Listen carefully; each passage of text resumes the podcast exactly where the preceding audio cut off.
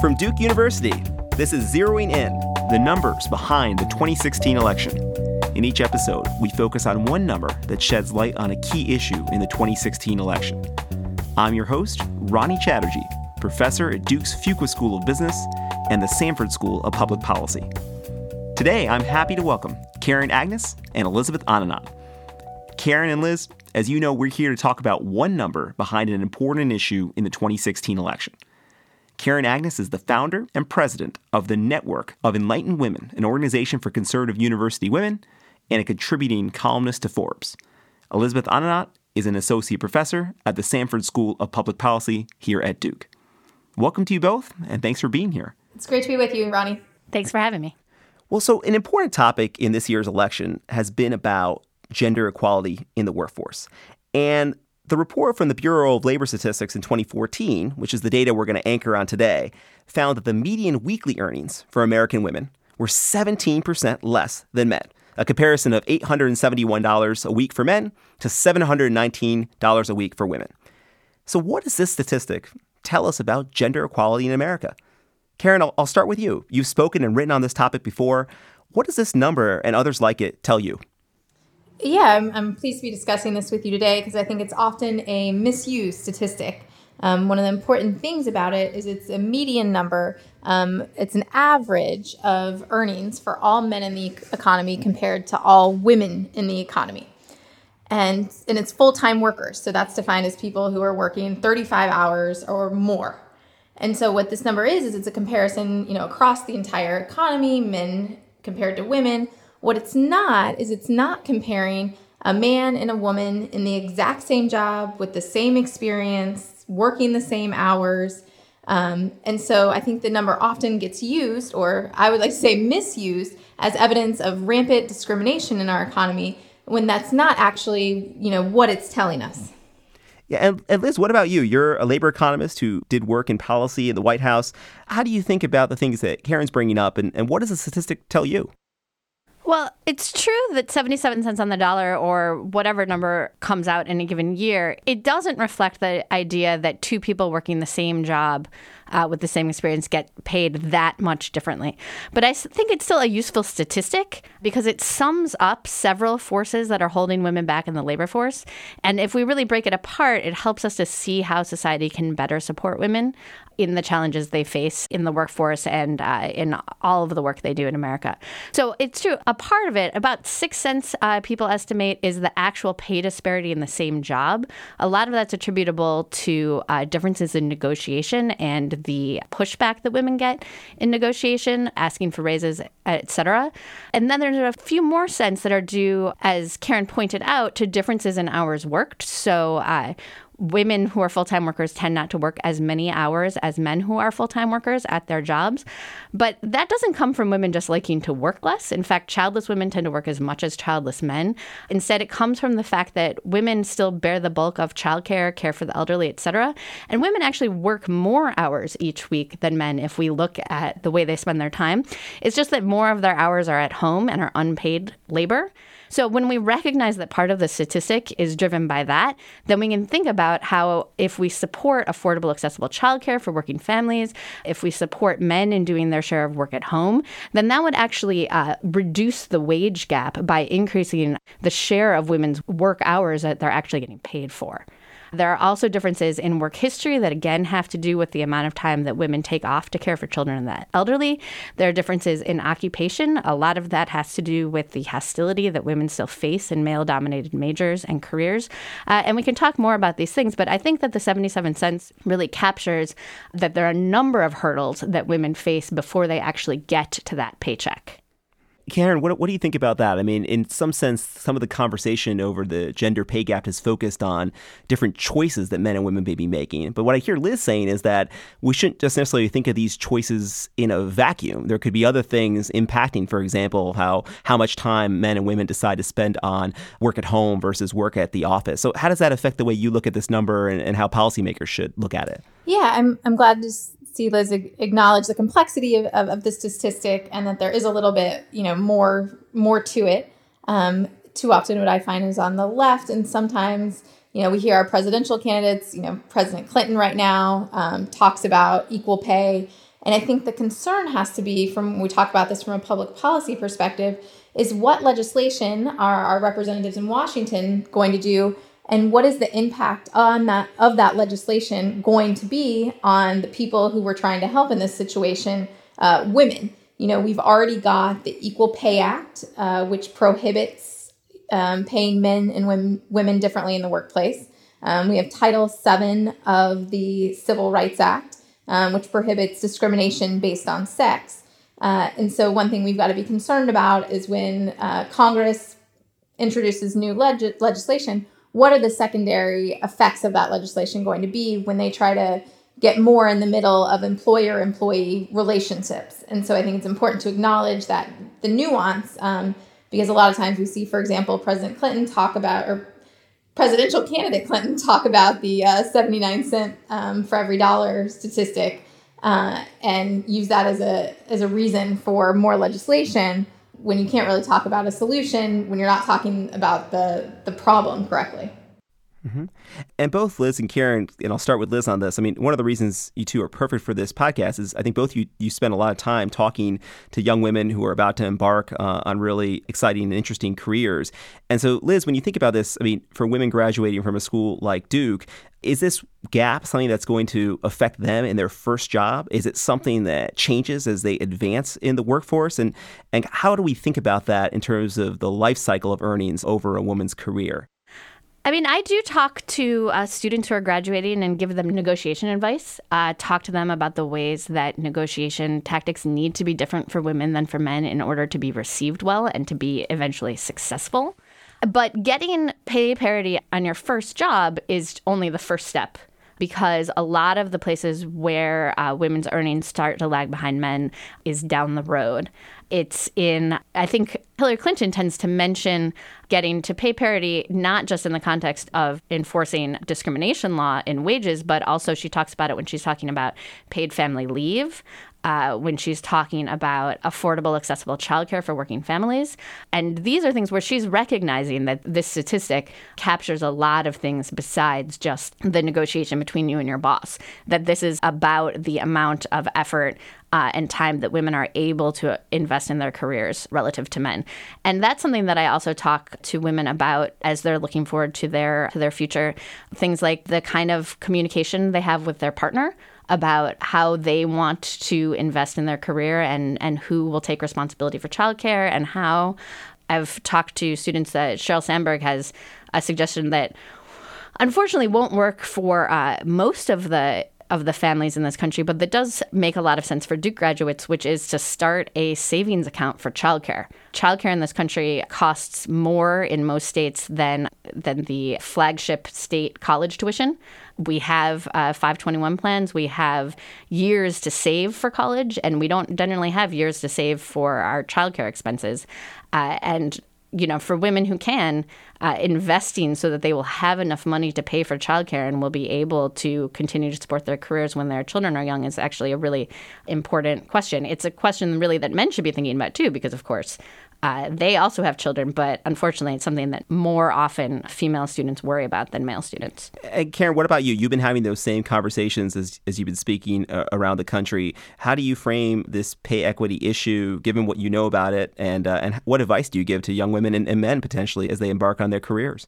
Well, I think it's really harmful that we have this narrative right now um, that really pushes this idea that when a woman graduates from college her and her her male classmate are going to go to the same job, and supposedly the woman is going to pay a 22% tax uh, just because she's a woman. I spent last semester at Harvard's Institute of Politics as a fellow and spoke to a lot of students, including a big group of women, and asked them if they thought they would get paid less just because they are they were women when they graduated. And a majority of these Harvard students agreed with that statement that they really thought they were going to be paid less. I don't think it's good in our economy for women to think they're going to be victims when they graduate, especially these women graduating from um, these the top schools who really have so much going for them. I also think it's important in this discussion that we enlarge it not just to pay. um, because we know in a number of studies uh, that actually women, um, especially women, and in particularly women with children, often want to maximize different things. So, a Pew study a couple years ago um, found that only 37% of working moms preferred full time work. And we know often men are more focused on income growth. Women, uh, sometimes especially women with children, are focused on jobs with some flexibility.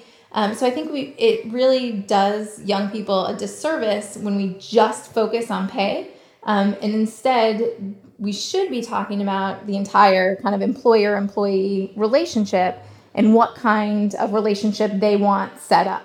And Liz, I, I, want you to pick up on that interesting point that Karin is making, which, if I can paraphrase, I mean, she's asking, is pay the best indicator to look at when we're thinking about gender equality? And are there other things we should be looking at? So, so how do you think about that as an economist uh, in the context of these numbers? Yeah, I think that's a really good point. It's uh, a job is, uh, as economists would call it, a bundle of things. It's pay, it's benefits, it's uh, support for uh, for the future, for career development, and it's flexibility, it's it's work environment, and all of those uh, all of those things are things that men and women should be negotiating with their bosses.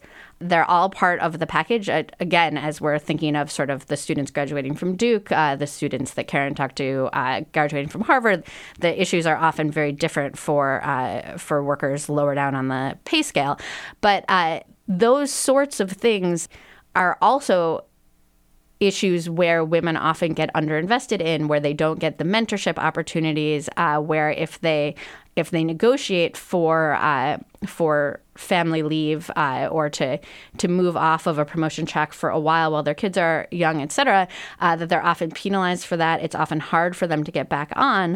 Uh, I think that being able to use language and not to see oneself as a victim, but to see oneself as an advocate for themselves is really important in going into those conversations with bosses, not just about wages, but around the entire package of work. It's also important that women negotiate with their partners. And to some extent, yes, women do say that they that they need flexibility at work. Often that's because they're not getting flexibility at home, and they don't see another way around it. They're uh, they're dealing with spouses who uh, don't feel that they can ask for flex time without sort of emasculating themselves, uh, or who aren't willing to help out. And uh, I really hope that young people today are thinking about uh, their careers and their relationships and and being willing to advocate for themselves, uh, negotiate, rethink gender roles uh, in all of those conversations. And just to quickly follow up, Liz, on, on this, you know, because I'm the one who brought up the Duke and the Harvard comparisons, but both of you in your careers uh, speak to much wider audiences than that. How do these numbers uh, look different for lower income women, uh, women of color? Uh, you know, I've seen some research that says that there might be disparities there, and if there are, I, I just I wonder why that might be. And then we'll come back to Karin on this on this interesting topic. So, in some ways, actually, uh, pay disparities uh, with between genders and then holding other things constant, so holding race or education constant, are uh, are smaller, lower on the ladder.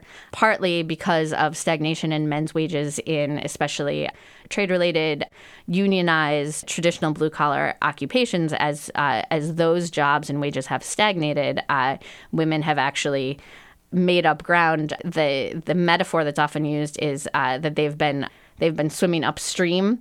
So that they are fighting those same headwinds, but are getting some forward motion, uh, whereas men uh, who had been farther ahead are kind of being pulled down, and the equality is is on the horizon, but perhaps not for the reasons that we would hope.